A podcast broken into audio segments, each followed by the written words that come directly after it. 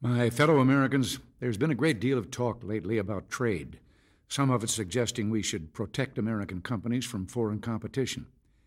I don't believe the American people are afraid of competition. That was made clear to me when I visited a Harley Davidson plant recently. It's a great story, and let me tell you about it. Not that long ago, it was being said that Harley Davidson, America's preeminent manufacturer of motorcycles, couldn't keep up that the company was running out of gas and sputtering to a stop. Well, one of the worst mistakes anybody can make is to bet against Americans.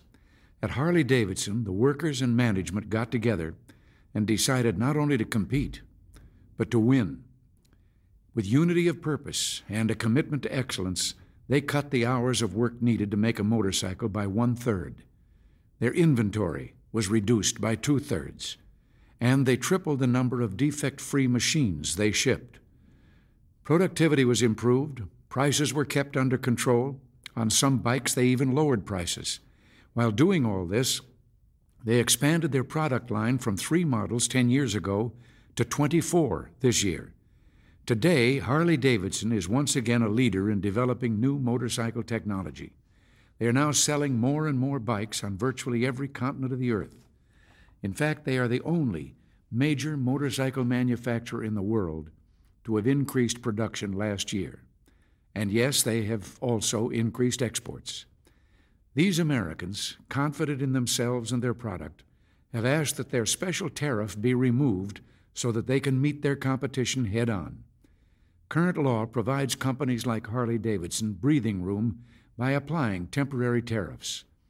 Unlike some of the broad sweeping protectionist legislation being bandied about in Washington, the idea is ultimately to increase trade between nations, not impede it.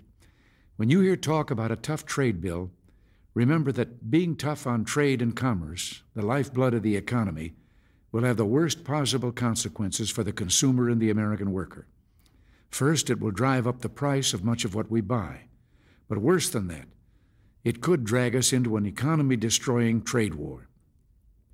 I'm old enough to remember the last time a so called tough trade bill passed Congress.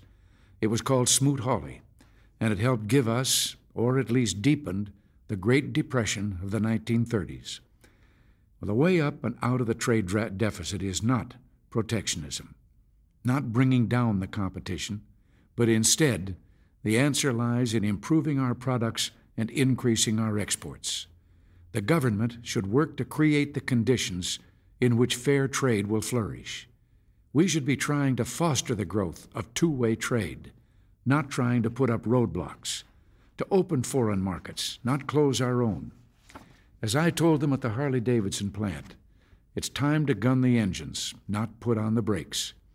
Well, after visiting the Harley Davidson people, it's hard not to have confidence that in the years ahead, America is going to be even more competitive, more aggressive, and more productive. We can meet the challenge and bring the trade deficit down. And the same is true of that other deficit we face. Each year, our government has been spending more than it receives in tax revenues, pushing up the federal debt. Some elected officials would solve the deficit spending problem simply by taking money out of your pockets via tax increases. Well, that would be unfair to you and could well knock the legs out from under our economy.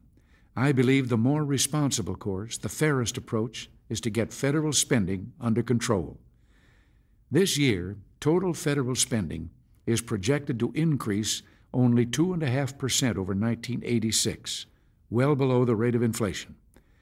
The U.S. government will command less of the overall economy than it has since 1981 nearly a full percent of gross national product less than last year.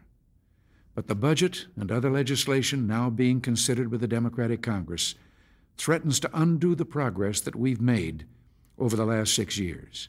They would increase spending for a wide array of programs and raise taxes to reduce the deficit. Well, that's not my idea of deficit reduction, and I don't think it's yours either. This is not just an issue for Washington power brokers. It is something all of us should be concerned about, and I hope you will let your representatives know where you stand. Until next week, thanks for listening. God bless you.